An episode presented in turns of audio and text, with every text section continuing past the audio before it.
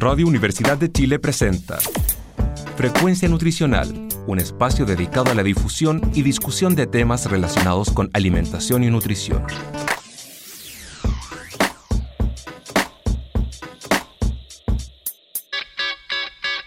Hola, buenos días. Empezamos con un nuevo programa de Frecuencia Nutricional en compañía con tu bienestar. Y hoy día vamos a tratar un tema que se llama ¿Son factibles eh, las medidas para promover la actividad física en cuarentena? Para hablar de este tema, que es de la actividad física, un poco de las mañanas, cómo nos ha tratado la pandemia, voy a hablar yo, que soy Sebastián Cornejo, interno ya de Nutrición y Dietética. Me acompaña mi compañera María Paz. Hola María Paz, ¿cómo estás? Hola, muy bien, gracias. Qué bueno. Y tenemos un invitado que es el doctor Javier. Hola doctor, ¿cómo está? ¿Y ustedes? Bien, todo bien, muchas gracias. Entonces, entre nosotros tres vamos a ir discutiendo lo que es el tema de hoy día, esta pregunta que tenemos, y un tema yo creo que todos lo hemos pensado un poco, o algunas personas le ha dado como para discutir también quizás. Entonces, primero, antes de que comencemos el programa, quiero decir que nos pueden visitar en, Facebook como programa, eh, como Frecuencia Nutricional Radio de Chile, también nos pueden encontrar en Instagram como Frenut, nos pueden encontrar en YouTube si se quieren refrescar algún programa, o también en Spotify como Frecuencia Nutricional. Eh, María Paz. sí, estoy muy feliz para, por empezar otro programa. Y como decía mi compañero Sebastián, hoy ya estamos con nuestro invitado Javier Sá, eh, especialista en medicina del deporte y actividad física. Entonces, para comenzar, eh, nuestra primera pregunta es, ¿qué es la actividad física? Bueno, la, actividad física, hay que hacer algunas distinciones que de repente, como en el como cuando uno habla en el día a día con cierta gente que no está tan familiarizada con el ejercicio, eh, se ocupa intercambiablemente deporte, actividad física, ejercicio, entrenamiento, como si fuesen todo lo mismo. Eh, la actividad física al final es cualquier movimiento que realiza la musculatura esquelética que requiere un gasto energético. Entonces al final cualquier movimiento finalmente se traduce en actividad física, sea desde, puede ser esta de baja intensidad, de mediana intensidad o ya alta intensidad o de actividad física vigorosa, como le puede llamar. Entonces, finalmente, caminar es actividad física, correr es actividad física, hacer deporte también es actividad física, pero no necesariamente toda actividad física es deporte. Sí, es verdad eso, ahí, ahí ese límite, siempre lo transgredimos, por así decirlo, hasta uno mismo peca en eso, que todo es lo mismo, ¿no? pero es verdad, la distinción es más específica, como dijo ahí el doctor. Doctor, entonces, bueno, esa actividad física, ¿cuál sería la definición como la distinción más específica para ejercicio o para deporte? Bueno, el ejercicio generalmente, sobre todo en inglés y en la bibliografía, se traduce más en algo eh, planificado, que busca un objetivo, ya sea de mantención del rendimiento o de mantención de las aptitudes físicas o de mejorarlas. Entonces, el ejercicio de por sí tiene que ser repetitivo, planificado y eventualmente progresivo. Súper. Y el deporte ya lo planificamos como, ¿cómo lo vemos? El deporte ya tiene un aspecto, por solamente ser deporte, ya tiene un aspecto más competitivo y tiene un set de reglas, tiene un set que va orientado hacia lograr algún objetivo y alguna competición, ya sea no necesariamente por, por algún campeonato, sino que por, pero tiene algún fin competitivo, o sea, meter goles, anotar puntos o llegar antes, eh, saltar más alto, cosas así, eso ya es deporte de ganar. Ellos no lo logramos en el partido. Lamentablemente. ya, ok. Entonces, con eso ahí tenemos las definiciones para ir, teniendo en cuenta lo que son estas diferencias. Eh, dígame, ¿cuáles son los principales, cuáles son los principales beneficios al hacer actividad física de forma regular? Esto es algo súper importante. Yo creo que los beneficios de la actividad física, creo que ya llevamos mucho tiempo como evidenciándolos y ya está súper claro que sea, prácticamente no hay ningún estímulo eh, ni farmacológico ni de, otro, de, otra naturaleza, creo yo, que, el ejercicio y la actividad física. O sea, la actividad física no solamente ayuda para el control del peso, ayuda también para, para la salud mental, para la salud metabólica, para, para la salud sexual, incluso para la fertilidad, o sea, como que ya el ejercicio ya ha demostrado que tiene, no solamente previene enfermedades, sino que también gente que ya cursa con alguna enfermedad también logra un mucho mejor, eh, una mucho mejor calidad de vida, incluso estando con alguna enfermedad ya diagnosticada. incluso como herramienta de rehabilitación, el ejercicio es, al final finalmente la herramienta más, más potente. Sí, o sea, tanto de tratamiento como en prevención es una herramienta muy fuerte. Se ha dicho incluso que más de 25 enfermedades creo que puede prevenir. Bueno, y sí, hay un paper, hay un paper como de, de, una sociedad médica escandinava que del 2000, no sé si es del 2012 ese paper, pero que claro, que aparecía como la evidencia que existe actualmente para 26 distintos tipos de enfermedades con ejercicio y que las dividen como desde lo reumatológico, lo mental, lo metabólico, eh, lo musculoesquelético, todo lo demás.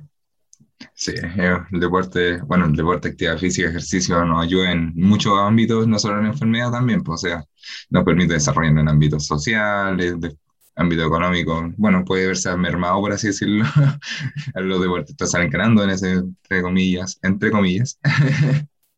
Eh, y, hay, y, hay, muchas cosas que podemos beneficiarnos del deporte, más allá de la salud. Mm, sí, sea, Ah, disculpe, doc, diga nomás. eh, claro, es que eso es súper importante porque al final eh, uno está mirando como, si uno mira como de afuera y como solamente como las causas de efecto inmediatas o medibles que tiene el deporte, claro, uno se fija de repente como en cosas del rendimiento, la sobrevida, eh, la complicación de ciertas enfermedades, cosas así. Pero el deporte también tiene un, el deporte y la actividad física, ya sea en forma de educación física en el colegio, por ejemplo, también hay estudios que muestran cómo, cómo, el deporte y la actividad física tienen un rol social e integración también súper importante. Pues.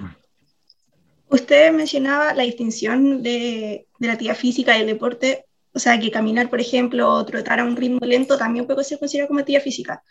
Pero mucha gente tal vez no le da el valor suficiente y prefiere, como no tiene tiempo y, y prefiere no hacer, y como no tiene tiempo para hacer mucho, eh, no hace deporte, pero realmente el hacer hasta, hasta lo que se pueda o hacer el dentro de tal vez poco, ¿tiene también beneficios? ¿Tiene algún porcentaje de lo que usted nombró antes? Es que hay como dos, dos conceptos súper importantes que, claro, uno trata de la consulta como reforzarlo constantemente, que por un lado uno quiere que los pacientes eh, sean menos inactivos físicamente, que eso va apuntado directamente a cumplir como con las recomendaciones internacionales de, actividad física, la, en el caso de los adultos, los 150 minutos semanales de actividad física moderada, eh, vigorosa, y, y por otro lado también está el disminuir la conducta sedentaria, como el mal llamado sedentarismo, que realmente, el, como el, si uno se pone así como bien, bien purista en los conceptos, eh, uno debería hablar de conducta sedentaria, más que de sedentarismo, porque el sedentarismo va más como hacia la hacia el asentamiento sedentario de, de, los seres humanos, como el no ser nómade y ser sedentario, como de asentarse en un lugar. Y la conducta sedentaria es estar sentado mirando tele en un computador, leyendo, cosas así.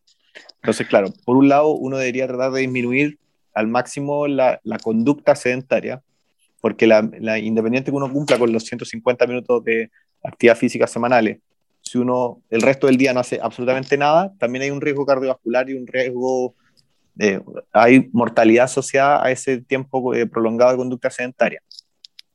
Entonces, lo ideal es, claro, el mundo ideal uno debería ser ni muy, eh, ni tener mucha conducta sedentaria durante el día y también hacer actividad física. en muchos casos realmente no se puede, ¿no? O sea, no, hay mucha gente que trabaja 12 horas y no, no le da para hacer actividad física o para hacer estos breaks entre medio del, del, del, día. Y claro, y tiene de repente una o dos horas de tiempo libre va a hacer ejercicio y, y ahí trata de contrarrestar un poco esto. Eh, lo ideal, lo que se tiende como a nivel mundial, es justamente a, a tratar de como intervenir en estos dos aspectos. Por un lado, que los trabajos, los colegios, las universidades eh, fomenten de alguna forma que no hayan tantos tiempos prolongados de conducta sedentaria, o sea que si uno tiene clases de, y a todos nos toca en la universidad, de repente clases que se alargan dos horas y media, tres horas, y era así como. Y, que, y todo el mundo sabe que es difícil mantener, y ya está prácticamente comprobado que la atención no dura más de 20, 30 minutos. Entonces, entonces, perfectamente uno de repente puede hacer, no necesariamente más es mejor, entonces clases de repente más cortas o con más breaks entre medio y moverse un poco entre medio. Como que eso es lo que uno debería tratar de apuntar. Y por eso se está en algunas empresas más, más, ¿cómo podemos decirlo? Más, más, innovador, más innovadoras, más preocupadas del personal, de repente tienen como estas pausas activas y cosas así. Entonces, eso también tiene muchos beneficios. El, el no estar con, constantemente sentado o echado en, en, una conducta sedentaria. Entonces, claro, el, el mensaje para la gente finalmente es que si no puede entrenar, así como ir a un gimnasio o hacer alguna clase de entrenamiento funcional o, o matarse entrenando o hacer algún deporte, el solo hecho de caminar eh, una cierta cantidad de pasos al día aporta, el, el hecho de eh, en, el, en, el, trabajo subir y bajar la escalera en vez de tomar el ascensor aporta, todo eso al final todo suma.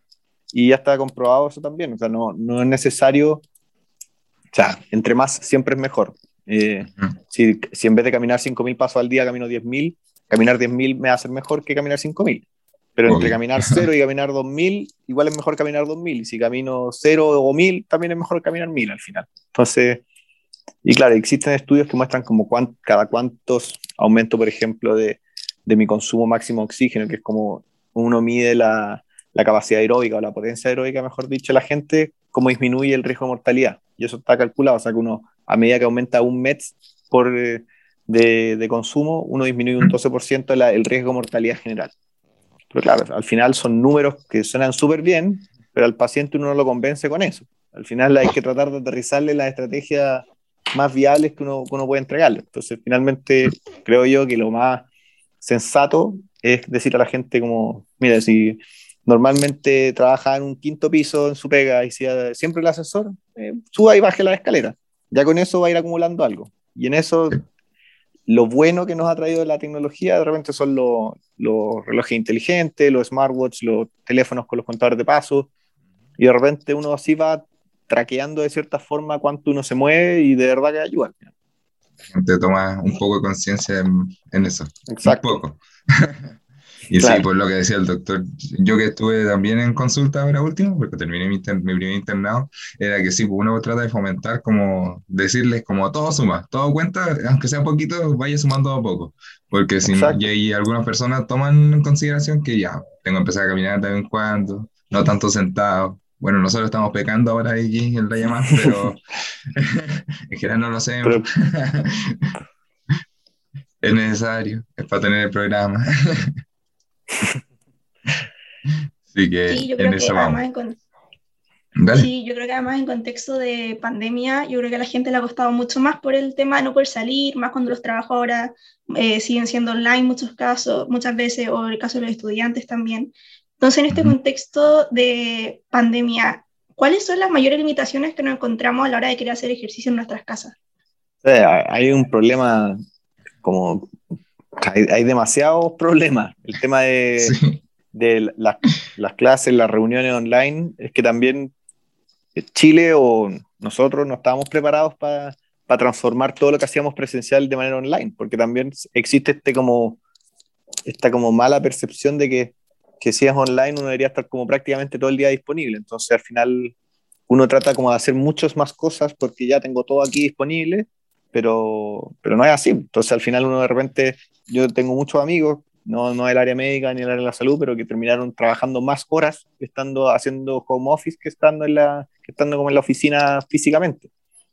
Eh, y moviéndose muchísimo menos. O sea, ya sí. ni siquiera existe el, el, el, traslado, ni siquiera para subirse al auto. O sea, es como, eh, es nulo. Hay gente que ya pasó de si no caminaba ni mil pasos al día, pasó a caminar menos de 100. Entonces, o lo que se movía dentro de la casa dentro del departamento.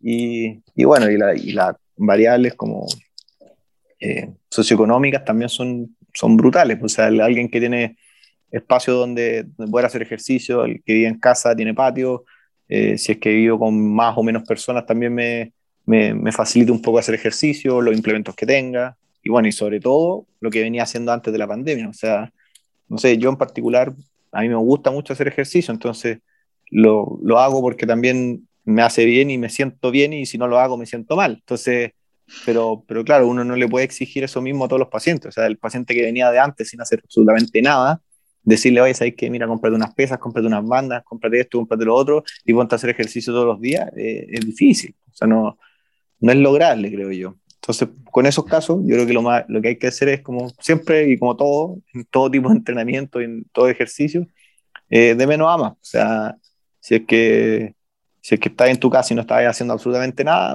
trata de hacer algo, así como, no sé, eh, levántate y aunque sea 10 flexiones en la mañana, un par de abdominales, como cosas así bien, bien, bien básicas. Y, y bueno, y ahora con el tema de las franjas, o si es que tenía algún espacio en tu casa o, o en el departamento, tratar de moverse, lo que sea. Y por eso yo creo que de repente como cuantificarlo de repente ayuda harto, así como eh, todos los días tengo que llegar, no sé, a los, a los mil pasos la primera semana. La segunda semana quizás pasar a los 1500 y hacia los 2000 y así, y así aumentando. Hoy en día, estando encerrado, llegar a los 10.000 pasos, que es como la, así como el estándar como ideal de, de, actividad, como el NIT, de la actividad física no asociada al ejercicio, em, es súper difícil. O sea, por ejemplo, yo hago los 10.000 pasos cuando me toca ir a, a, a, los equipos de fútbol a cubrir los entrenamientos, y claro, y ahí uno se mueve harto por la cancha, pero, pero si no, si uno trabaja en una oficina, realmente hacer 10.000 pasos es súper difícil. O sea, no, quizás haciendo clases, como moviéndose por la sala o yendo a la universidad, quizás cosas así, uno lo podría lograr, pero si no, es súper difícil. Yo me he dado cuenta de que es muy difícil o casi imposible cumplir los 10.000 pasos estando aquí en pandemia. O sea, los 10.000 pasos creo que lo he cumplido cuando he tenido que ir como dos veces seguidas al supermercado, ni siquiera una. Bueno, eso, eso, eso es súper importante. Yo creo que de las pocas cosas buenas que tiene la apertura de los malls es eso. Si uno va, por ejemplo, a, a, buscar cualquier, a comprar cualquier cosa al mall, generalmente uno logra caminar al menos 5.000, 6.000 pasos. Sí, ahí uno lo logra. Si no, está difícil. De todas formas, esto consideren radio escuchas que no es una recomendación como para que vayan al mall. no, claramente. claramente no, no, no aglomeren gente, por favor. Estamos en pandemia, hay que cuidarse. Esa es otra cosa que me gustó de lo que estaba comentando, metas chiquititas, porque las metas son súper buenas, o sea, no sé, hay gente más competitiva y que por solo establecerse uno mismo una meta, va a ir viendo que, ah, quiero hacer más. Entonces, no sí. sé, hago, hago cinco sentadillas, ya hoy día, ya no quedé tan cansado, puedo hacer más y ya me va bien, ya voy haciendo más y voy haciendo más no se estanquen con un ejercicio así, vayan viendo diferentes rutinas, vayan viendo diferentes cosas, vayan de menos a más, como dijo el doc, todo eso es bueno. Sí, yo bueno, creo que es difícil partir a hacer el, el, ejercicio, pero una vez ya que uno empieza, con poco te vas animando y claro, esa es la idea, como ir poniéndose meta y aumentar también a veces la intensidad, la dificultad del ejercicio, pero claro, lo que cuesta es empezar. Pero una vez que uno empieza, yo creo que después le va agarrando como el, al sentirse bien, porque al final el deporte te genera eso, te sientes mucho mejor. Sí. Yo creo que eso es lo más complejo, pero yo conozco gente también que de una no le gusta hacer deporte, y hay gente como que no le gusta el, la sensación de cansancio, no le gusta la sensación de fatiga, entonces claro, a eso, a ese tipo de gente, yo creo que hay que empezar a buscarle como otro tipo de actividad que los pueda, que los pueda ayudar. Eh, caminar, eh, hacer trekking, no sé, cualquier tipo de, tratar de encontrarle alguna forma de, de, bueno, y lógico que entre más chicos es más fácil, o sea, sí. bueno, hace, hace, unos días yo por la, la Sociedad Chilena de Medicina del Deporte, ¿Ya? eh, que, en la que soy director también, eh, estoy haciendo como semana a semana, o tratando de hacerlo todas las semanas, como una especie de conversatorios con algunos invitados. Y la semana mm. pasada, claro, eran dos, dos mujeres, una traumatóloga infantil y una profesora de educación física, eh, y las dos madres también, con hijos, y claro, y también conversábamos esto mismo, finalmente, como lo, lo, para ellas, que son las dos deportistas y tienen hijos, no fue tan difícil como, eh, como inculcarle el tema del deporte, pero hoy en día es súper difícil también hacer que los niños se muevan, desde el colegio, que la educación física pasó a ser como ya el último pelo a la cola, y que la exposición a pantalla es, es, es brutal. Entonces, y que supuestamente uno no debería exponer niños a pantalla como hasta los cuatro años, entonces pero hoy en día es súper difícil, porque las pantallas están en todos lados y todo se hace a través de una pantalla, o sea, ahora más encima el colegio a través de una pantalla. Eh, y de repente lo que solucionaba, por ejemplo, cuando ya es inevitable el uso de pantalla, eh, era, claro, intercambiárselos como por tiempo de actividad física, así como, como no sé, pues si una hora de celular equivale a, no sé, pues, a jugar tanto rato o a, a hacer ciertas cosas. Pero claro, hay que ir tratando de, de negociar. Lo ideal es que no hubiese tanto tiempo pantalla, pero si es que ya no hay otra forma, tratar de hacer un trueque más sano por, por esos tiempos. Yo creo que ahí está, ahí está, la clave al final. Tratar sí. de ir negociando con los pacientes y con, con la gente para... Para consiguiendo pa una mejora. Pa exacto, porque si nos ponemos todos en, en, la parada así del no, nadie ve pantalla y, y todos van a hacer ejercicio y todos van a cumplir las metas y el que no camina los 10.000 pasos, mejor que se quede en su casa, no, no, no llegamos a ningún lado. Ahí no va, no va a hacer caso, entonces, primero. Claro. Sí, no, y ahora, como dice usted, la exposición a pantalla, pandemia, o sea, todos estamos con esto. Y es raro el que no esté con un tema de pantalla. Y si no, alguien está buscando algo que hacer, o alguien quizás está viendo tele porque no quiere hacer nada, pero igual está haciendo algo con una pantalla. Sí. Sí que sí, es verdad. Bueno, ¿Y los deportes, las actividades físicas en grupo sirven también para animar a la gente a motivarse a, a hacer ejercicio?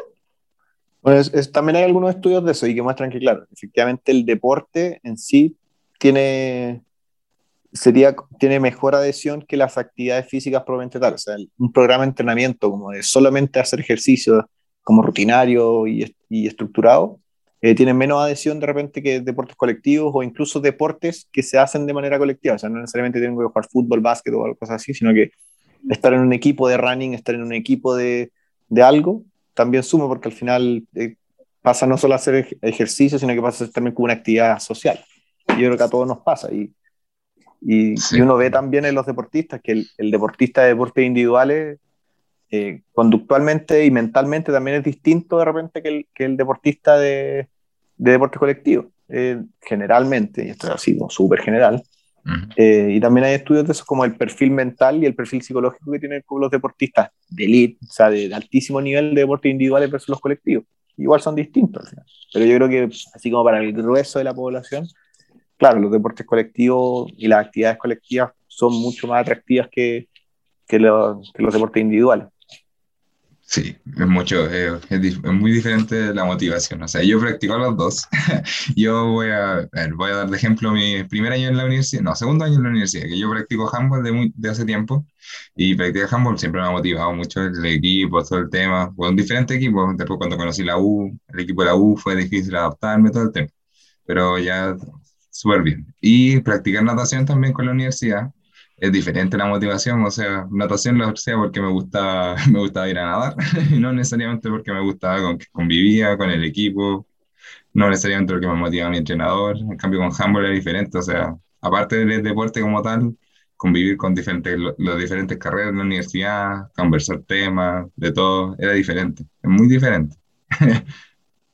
Pero claro, Mm. también hay gente que le encanta eso de los deportes individuales. Hay gente que, la gente que le gusta correr, así como kilómetros y kilómetros, también es como su espacio como de, de paz mental y de, y de introspección y de, y como de, de desconectarse un poquito también. Y eso también es Ujú. súper válido, pero yo creo Exacto. que eso requiere de mucho más disciplina finalmente y es más difícil que alguien lo logre, así como si no está haciendo nada, decirle, mira, sé que podría empezar a, a correr 40 kilómetros, eh, es difícil. Yo creo que no, es más fácil de repente, no sé, meterse en alguna escuela o en alguna clase de algo, eh, pero para eso también se requieren recursos, ese es el problema. Entonces, recursos que o, o vienen de la persona o vienen como del, del ambiente, no sé, de, de las municipalidades, de lo que sea, pero, pero claro, se requieren recursos para hacer esas cosas.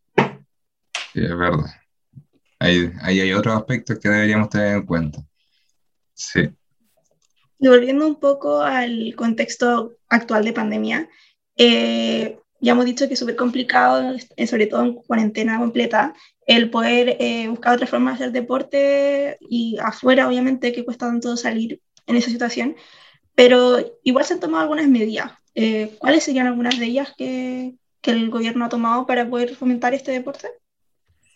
El tema de la, de la pero, pero han habido pocas medidas, creo yo, de como de concientizar a la gente finalmente de, de, qué es lo que tienen que hacer y qué es lo que es riesgoso realmente y qué es lo que no. Porque claro, está la franja deportiva y la gente, ahí es lógico, uno sale a trotar y no, no, no hay riesgo. Si cor, corriendo por la calle nadie se va a contagiar. Eh, pero, por ejemplo, cerraron los espacios de, de entrenamiento al aire libre, se cerraron para los parques, también hubo muchos problemas con los aforos. Entonces hay como toda una mezcla de desinformación de, de que, claro, por un lado se abren los malls, pero no se abre, por ejemplo, un parque nacional. Entonces yo creo que estamos como en una, en una encrucijada de toma de decisiones que ojalá se vaya aclarando un poco más y, y bueno, si los casos van bajando, se vayan abriendo también más, más espacios para poder hacer ejercicio y para, para poder moverse. pero el tema es que también la gente, bueno, la responsabilidad individual también es súper importante, entonces hay como un equilibrio súper delicado entre las medidas públicas que uno hace para toda la población con la responsabilidad versus la responsabilidad personal que tienen todas las personas. Entonces, no sé, pues incluso ah, hace unos días apareció el tema de esta, de esta como fiesta clandestina, entre comillas, en Bellavista. Entonces, claro, o sea, uno... Yo, yo no, no, defiendo al gobierno ni mucho menos, pero eh, como que al final no hay medidas que dejen a todo el mundo contento, porque si uno dice ya vamos a abrir todos los gimnasios, aunque, y aunque uno haga los protocolos más estrictos, probablemente van a haber contagios. Entonces, y, y la gente la salud se va, no le va a parecer tan, tan buena medida, quizás porque efectivamente se puede contagiar mucha gente, como puede que no. Entonces, ahí también hay que ver también mucho cómo se va comportando la gente con, a medida que uno le va entregando de nuevo estas estas libertades, si se puede decir. Pero, pero así como medidas concretas, yo creo que el, el tema de habilitar más espacios al aire libre me parece a mí mucho más seguro eh, partir por eso de repente y después ir progresando el tema de la apertura de los gimnasios cerrados. En Inglaterra, por ejemplo, que ya, incluso teniendo todavía eh, contagios y teniendo el variante Delta y todo lo demás, por ejemplo, los gimnasios cerrados ya están funcionando y al parecer no han tenido un aumento de casos por culpa de los gimnasios, pero tienen un sistema súper eh, riguroso de, del aforo. O sea, por ejemplo, todos los gimnasios tienen un código QR, entonces tú entras al gimnasio, escaneas tu código y así sabe, eh, el gimnasio sabe cuánta gente hay en ese momento. Y si tú quieres ir al gimnasio, puedes verificar cuánta gente en ese momento hay. Entonces, si ya está lleno, no va. Entonces, pero eso también requiere una responsabilidad porque si digo, ah, voy a ir a ver qué onda el gimnasio y me, y me meto en una cola de 200 personas, la medida no, no va a cumplir el que uno busca. Y que es lo mismo que ha pasado en todos lados. O sea, el día antes que hubiese nuevamente cuarentena en Santiago, eh, se está atropellando la gente en el mall, entonces e, ese tipo de medidas, como que uno dice, como es, como, es como, claro, uno hace una cosa como cierto sentido, pero la gente lo toma de, de otra forma y... Pero yo creo que dentro de... Eh, yo creo que los gimnasios yo creo que ya están con tantas ganas de abrir que yo creo que podría, uno podría ser muy riguroso con, con como con el rubro de los gimnasios y probablemente podrían eh, cumplir con varias de las cosas que se han propuesto. Disculpe, Doc, lo tengo que interrumpir. Nos tenemos que ir a nuestra primera pausa comercial, entonces vamos a dejar la conversación hasta aquí y luego lo retomamos, ¿ya?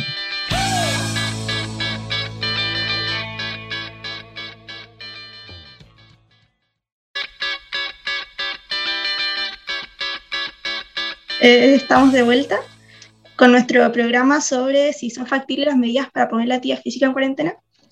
Eh, estamos hablando entonces de los beneficios que tiene esta actividad física. Eh, damos como consejo el, buscar la forma de motivarse, buscar la actividad, el deporte que más nos guste e intentar siempre entonces de que hacer cualquier tipo de actividad física porque va a ser mejor que hacer nada, que la idea siempre es ir aumentando y también empezamos a hablar sobre algunas medidas que se han tomado en pandemia sobre, eh, para fomentar la actividad física. Entonces estamos hablando de la franja horaria.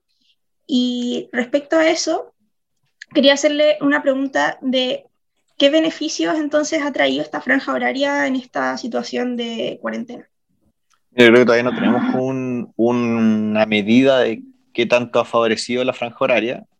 Eh, porque uno lo puede ver como a las dos partes, o sea, puede ser que haya traído muchos beneficios para la gente que finalmente eh, buscaba hacer ejercicio, o era la gente que seguía haciendo ejercicio en su casa y ahora pasó a hacer ejercicio afuera, eh, pero también hay gente que la franja horaria para moverse, como que, como, como dicen por ahí, echa la regla, echa la trampa. Entonces, yo creo que todavía no tenemos como una medida y no sé si hay como algún estudio o alguna eh, iniciativa de medir efectivamente el impacto que ha tenido la franja horaria. Eh, uno quisiera pensar que, claro, que hay harta gente que ha preferido moverse o tratar de salir con, con, el tema de la franja horaria. Yo conozco a harta gente que lo ha hecho. Pero generalmente gente que ya venía de antes haciendo ejercicio también, o sea, que antes de la pandemia hacía ejercicio. Entonces, no sé si la franja horaria eh, efectivamente hace que la gente que no estaba haciendo nada empiece a hacer algo. A mí ahí me quedan mis, dudas. Pero, pero, puede ser que sí. Ahí, ahí lo desconozco, no, he revisado ese en particular.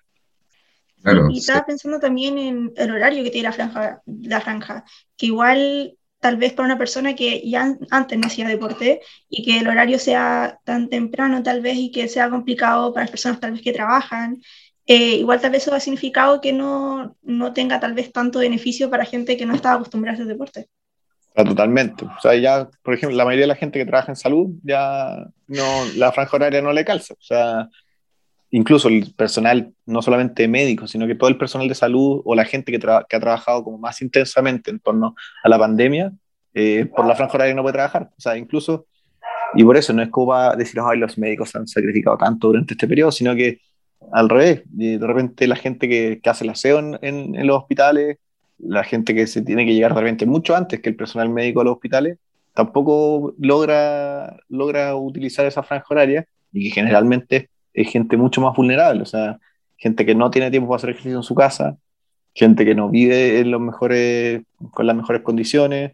Entonces, ahí está difícil la cosa. Pero yo insisto, o sea, el, tema de como tratar de querer solucionar el tema de la inactividad física y, el mal llamado sedentarismo ahora en la pandemia eh, eh, es complejo, es como querer reconstruir la casa cuando se está quemando, o sea, no, no tenemos otras prioridades en este momento que sí o sí, yo creo que el, la pandemia, si lo que ha servido, entre comillas, es como visibilizar lo importante que es finalmente la actividad física y el ejercicio y lo mal que estamos en, en, en ciertas cosas. O sea, los índices de obesidad adultos e infantiles en Chile son, son horrorosos. O sea, no, estamos, estamos pésimos. O sea, estamos en el top 5 de todo, de los más obesos, los más inactivos, eh, en niños y en adultos. Entonces, estamos muy mal en ese sentido y, se ha notado, o sea, y, y, yo no es que quiera, como decirlo, satanizar el tema de la obesidad ni nada, pero, pero se ha visibilizado muy poco y se, y se le ha dado muy poco el peso que merece, lo mucho más grave que son los casos de los pacientes obesos con COVID y los que no. Y, eso es evidente, o sea, no, uno, hay estudios ya que lo dicen, pero incluso uno habla con gente que trabaja en la, en la unidad de cuidado intensivo o en los hospitales donde reciben más pacientes COVID y más graves, y la gran mayoría de los pacientes graves, bueno, por un lado son los no vacunados, y por otro lado son los pacientes obesos. En un principio eran, y claro, y siempre se decía, eh, eh, llegó un paciente muy grave, joven, sin ninguna enfermedad, pero ese sin ninguna enfermedad nunca incluían los pacientes obesos. O sea, el paciente obeso no se considera enfermo. Y ya está más que claro y más que documentado que la obesidad sí es una enfermedad. O sea, y, y atrae problemas, y con, y con la obesidad vienen problemas que, que, que, son obviamente una enfermedad, o sea, resistencia a insulina, problemas en el perfil lipídico, eh, hasta, hasta, esta inflamación de, de, bajo grado crónica, que finalmente sería como la responsable por qué los pacientes obesos se agudizan eh, y, se, y desarrollan un cuadro mucho más severo de COVID. Claro.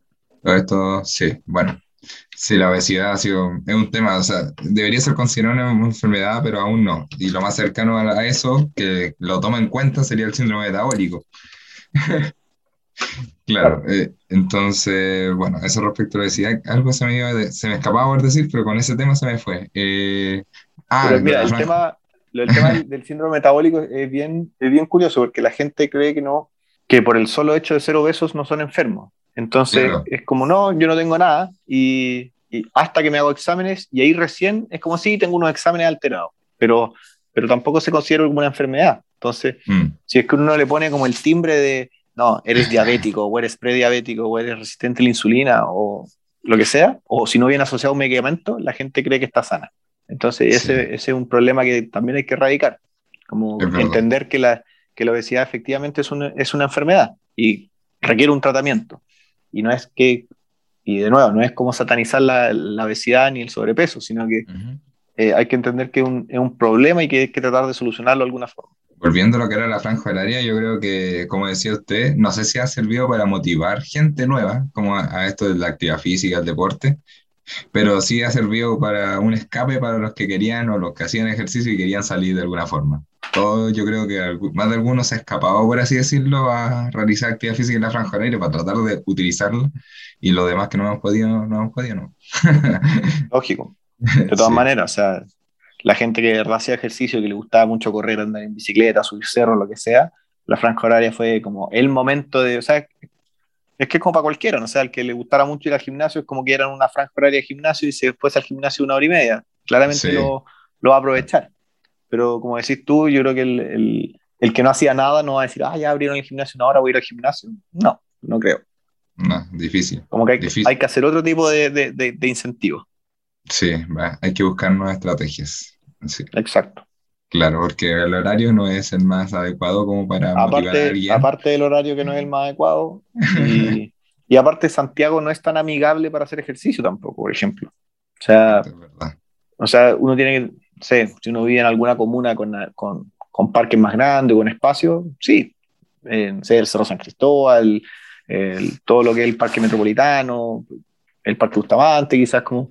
Hay, hay sectores que, que uno podría hacer más ejercicio y como multitudinariamente sin, sin, sin achoclonarse en espacios cerrados, pero, pero o sea, no sé, en, en, comunas más, con menos recursos económicos, o sea, en La Pintana, en San Ramón, en La Granja, no, no hay tantos espacios para poder hacer ejercicio y por otro lado tampoco es tan seguro hacer ejercicio en la calle, entonces eh, no es tan factible para todo el mundo. No es tan factible. Claro, al final la inseguridad también es una desventaja de esta franja, porque finalmente hay personas que sufren más de esta inseguridad que otras.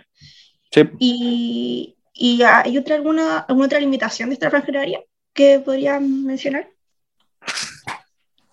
Yo creo que tiene, yo, tiene, yo creo que tiene varias, pero, pero al final es, es, también el problema de que mucha gente la utiliza para otra cosa. O sea, el, el ocupar la franja horaria para desplazarse ya como que pierde el, el, foco, pero tampoco hay cómo fiscalizar todo eso. Y, y la gente cree que, claro, no, pero fiscalicemos, fiscalicemos, fiscalicemos, y como, y no hay tanta gente para fiscalizar, o sea, aunque uno manda a todos los carabineros, a, a las Fuerzas Armadas, como uno no puede tener un país tampoco en estado de sitio, porque para ver si la gente está ocupando la, los permisos como corresponde o las franjas como corresponde. Eh, de nuevo, yo creo que hay, hay, que abogar un poquito más a la, a la responsabilidad individual de la, de la gente, pero todos sabemos que yo creo que estamos todavía en este en esta situación que se nos está quemando la casa y tenemos que apagar el incendio nomás. Entonces, eh, yo creo que es un buen momento quizás para empezar a, como a concientizar a la gente de lo importante que es hacer ejercicio, de lo importante la actividad física, de moverse, cosa que una vez que eventualmente y ojalá volvamos a cierta normalidad, eh, se puede hacer. Y que, pero también eh, eh como equipar y, y, y de alguna forma hacer algún sistema que, pueda mantener eso. O sea, que mejore un poquito el tema del transporte público, que, el, que haya más espacios donde se pueda hacer ejercicio, estas como plazas activas, por ejemplo, que sean ojalá más, más comunes en todas, las, en todas las comunas. Entonces, hacer un poquito más amigable el tema de la ciclovía, por ejemplo, porque también, claro, uno dice, ya, que todo el mundo se vaya en bicicleta. Eh, claro, no, no hay tantos lugares tampoco para andar seguro en bicicleta. O sea, hay pocas ciclovías que van fuera de la calle o muy separadas de la calle con algún tipo de impedimento que el auto no te pase por encima, uh -huh. o las, las micro, entonces eh, también tenemos que, no solamente como, por un lado, hacer de, de, de, Chile en general un país más amigable con el ejercicio, la actividad física, el transporte activo, y uh -huh. también educar a la población de, de cómo se hace ejercicio, en qué consiste hacer ejercicio, eh, si no puede hacer ejercicio, muévase, ya sea caminando, en bicicleta, lo que sea, y también otro tema súper importante que pasó ya hace un buen tiempo, con el tema, por ejemplo, de, de la Eurocopa, cuando hubo esta muerte súbita del, de, del jugador de Dinamarca, de Christian sí. Eriksen, existió como una ola de, de, campaña del terror de algunos colegas, como de lo importante que es hacerse un chequeo médico antes de hacer ejercicio y todo lo demás. Y eso también genera un montón de barreras, porque al final es como, ya, si quiero empezar a trotar en la calle, tengo que ir al médico a hacerme un test de esfuerzo, que es como, no necesariamente. hay, eh, no, no, tampoco uno puede estar funcionando en base a, a, a puras campañas del terror y a, y a, como que me tengo que hacer todos los chequeos preventivos a por haber para salir a correr. No es así. Eh, entonces, como les digo, yo creo que la, la, clave acá y el momento en que estamos de la pandemia, yo creo que, y esto es opinión personal, eh, es el tema de la educación. O sea, eh, enseñarle a la gente o hacerle saber a la gente lo mucho que suma moverse, aunque sea un poco al día y lo mucho que te resta no hacer nada. Sí, yo creo que ahí también está la labor de la educación física en los colegios, que ya son pocas las horas para hacer actividad física como tal, pero además no hay educación en términos, claro, de los beneficios del deporte y la salud en general también. Siento que los colegios también podrían ser una buena fuente de, de, educar en todos esos aspectos y desde la etapa más temprana como es la infancia y la adolescencia, que eh, permite mucho empezar por ahí. Entonces, claro, es una labor importante también de, lo, de los colegios. O sea, claro, o sea, es que la, de nuevo, o sea, yo creo que llevan muchos años, llevan dejando la educación física eh, como en lo más bajo de las prioridades educacionales, cuando ya también, de nuevo, si uno ve como iniciativas o investigaciones de otros países, eh, se nota que como que la educación tradicional de sentarse en una sala, escuchar al profesor y escribir lo que dice o lo que sea, que como que ya va cada vez más en desuso. Eh, como que hay que abrir un poquito más la cabeza y no necesariamente el sentarse, o sea, yo me fui, mi último año en el colegio, entrábamos a las 8 de la mañana y me iba un cuarto a las 4 de la tarde, cuando era como horario regular, y si es que uno tenía educación física, no terminaba saliendo a las 7, o sea, era un desastre, o sea, no, como que no, tiene ningún sentido. Entonces, y eso después más encima en, en, la universidad es peor todavía, en algunas carreras. Entonces, como que estamos inmersos en una cultura que, que, que, lo, que creemos que tenemos que estar sentados frente a un libro, frente a una pantalla, frente a lo que sea, como para rendir. Eh, o sea, lo mismo como en la educación muy preescolar todavía, eh, o siempre, kinder, kinder, los niños pasan de repente mucho tiempo sentados, es como no, no, no, es necesario. Y incluso en, los niños ya más, más, más adultos, entre comillas, en educación media, ¿no? Uno al final aprendía cosas que de repente no, o sea, tanto tiempo sentado no, tiene ningún sentido porque uno pierde la atención e incluso ya está demostrado que tener estas pequeñas pausas activas eh, generan mejor aprendizaje, generan mejor atención, eh, mejor rendimiento escolar incluso, que, que, el estar todo el día sentado. Pero eso también, de nuevo, es súper fácil decirlo, pero eso también hay que hacérselo saber a los padres, a los profesores. El colegio también tiene que estar de cierta forma equipado para, para, eso, o sea, y puesto, obviamente, o sea, porque hoy en día los colegios se venden o, o se, o se promocionan desde el punto de vista de lograr mejores rendimientos académicos solamente. O sea, el, el colegio, el mejor colegio, el que tiene el mejor resultado PSU, el, mejor CIMSE. Eh, pero finalmente eso se traduce o se traduce más para un cierto grupo de, alumnos solamente. Que, que, claro, que el alumno que quiere de repente entrar a una, a una carrera más tradicional, a, a, cosas así, pero dejamos de lado todo lo demás. Entonces, yo creo que ahí, ahí también tenemos un problema importante que intentar resolver. Y el tema de la educación física debería ser, o sea, si las recomendaciones ya son súper claras, que, que un, un, niño en la etapa escolar debería hacer una hora de ejercicio al día, y estamos teniendo ni siquiera dos horas a la semana, estamos haciendo todo pésimo. Entonces, eh, y aparte, hay estudios también del, de acá de Chile incluso, no me acuerdo si son de la Universidad de la Frontera o de la Universidad de, de alguna de las universidades de Valpo, que el mismo tiempo de la clase de educación física menos de la mitad finalmente se traduce en, en, ejercicio como de alta intensidad, un ejercicio vigoroso, e incluso ejercicio, o sea, de repente el solo traslado, moverse, cambiarse de aquí para allá, se traduce que al final hacen ejercicio a media hora. y de repente también. Y, Eso Y, y, también pasa mucho que finalmente el, o sea, la, la, la, clase de educación física debería ser la instancia en la que uno eh, trata de motivar, trata de, inculcar el tema del deporte, el ejercicio y la, como y la salud física, bueno, y mental, pero a través de la actividad física. Y si eso no lo estamos logrando ahí, es muy difícil que lo logremos más adelante. Eh, para volver, bueno, esto no es un tema que no sea importancia ni nada, pero para volver a nuestro tema principal, que era la actividad física en cuarentena. Y quería hablar de lo que, bueno, ya mencionó, mencionó un poco usted de los gimnasios y de todo el tema, pero ¿usted cree es una opción favorable abrir los gimnasios ahora con este tema de la actividad física, la cuarentena?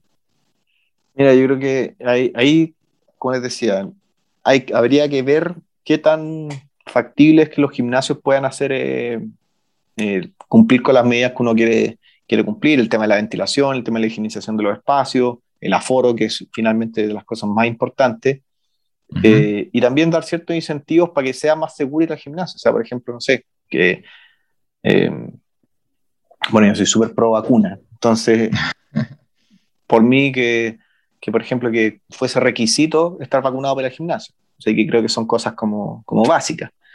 Eh, por ejemplo, y así con un montón de cosas que rodean también el deporte y la actividad física. O sea, por ejemplo, si, que si quisieran en algún momento volver al estadio, que volver al estadio también fuese un requisito estar vacunado. Entonces así también uno va apoyando por un lado la campaña de vacunación y también abriendo estos espacios que también pueden ayudar eventualmente a, a, motivar a la gente a hacer ejercicio, a hacer más actividad física. Por ejemplo, no sé, si uno quisiera arrendar una cancha de tenis, una cancha de futbolito, lo que sea, que hubiese que estar vacunado. Entonces también voy haciendo de espacios activos o de deporte mucho más seguros y también voy ayudando un poco a la campaña de vacunación, que la edad justamente de, como del, del, adulto joven eh, eh, es la de repente que tiene más reacia a vacunarse o están más rezagados también. Sí, es verdad. Eh, y en los gimnasios cerrados, mira, yo creo que es complejo lanzarse como con algo muy categórico. Yo creo que tendríamos que esperar a que bajen un poco los casos, a que haya mucho mayor porcentaje de vacunación, y con eso yo creo que ya uno puede empezar a ver la, la posibilidad de abrir los gimnasios en espacios cerrados. Yo creo que en espacios abiertos, eh, bueno, yo trabajo en el fútbol, entonces uno ve que en el fútbol, en la cancha nadie se contagia. O sea, no, los jugadores se contagian y los jugadores y el personal o todo el mundo se contagia fuera del fútbol. O sea, cuando se juntan a almorzar, cuando se juntan con alguien más, eh, eh, ahí se ven los contagios. No, en, en, la cancha jugando fútbol no se da. Y, y, eso lo sabemos, bueno, todos los que estamos como en las partes de los cuerpos médicos del fútbol, porque en todos los clubes han habido casos positivos. Y cuando se juega en contra, no necesariamente el que jugaste contra alguien que después salió positivo se traduce en un, en un brote en tu club. Entonces, finalmente el, el, contagio no se produce en la interacción entre la cancha. Entonces, yo creo que eso es como súper importante recalcarlo al final, que el hacer ejercicio al aire libre y si es con distancia, mejor todavía, o sea, es muy seguro en ese sentido. es raro que pase algo haciendo, haciendo deporte como tal, o sea, si, como dijo usted, si uno va trotando no me voy a topar con nadie como para que me lo contagie el virus. No. Sí. si me pongo a hacer sentadillas, me pongo a hacer ejercicio más como estacionario, por así decirlo, tengo que fijarme con el distanciamiento social y ahí me voy a cuidar, no va a haber problema.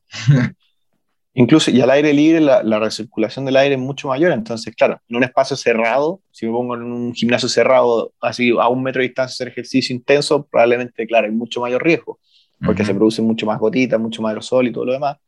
Pero al aire libre es muy distinto.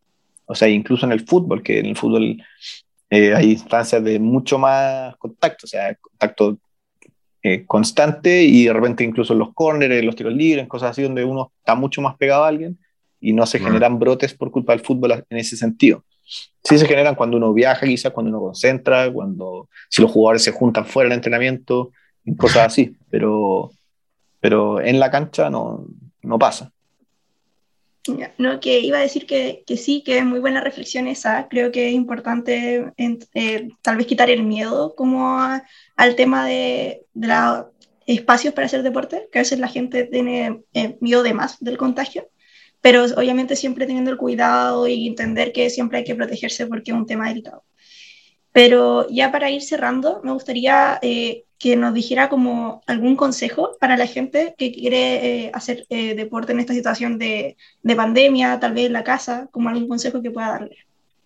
Me dijiste algo súper importante, que es el tema como de quitar el miedo, y eso sobre todo, por ejemplo, para los adultos mayores, es súper importante porque el, los adultos mayores en general están con, con mucho miedo al final de salir a la calle y contagiarse.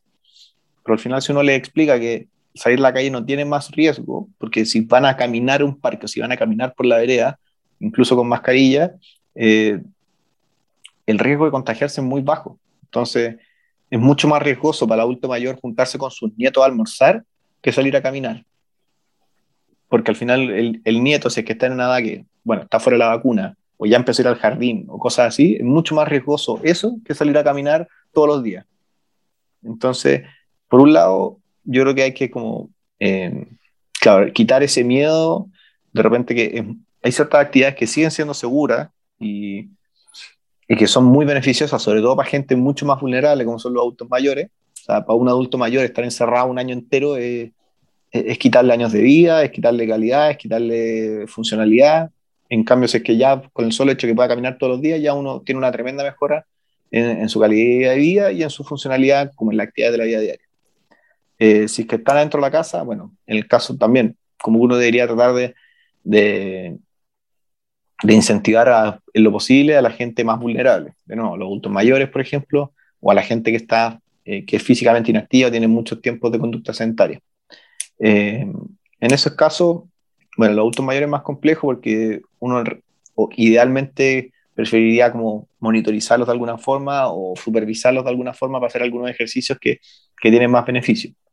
Eh, en ese sentido, yo creo que igual finalmente el mensaje para todos es como que todo suma. O sea, si es que para un adulto mayor eh, viene un departamento y, bueno, idealmente que salga a caminar, que haga alguna cosa. Si es que no puede salir a caminar, bueno, que camine dentro de su departamento. Si es que tiene bandas elásticas, que ocupe bandas elásticas. Si es que tiene botellas de agua, que ocupe botellas de agua.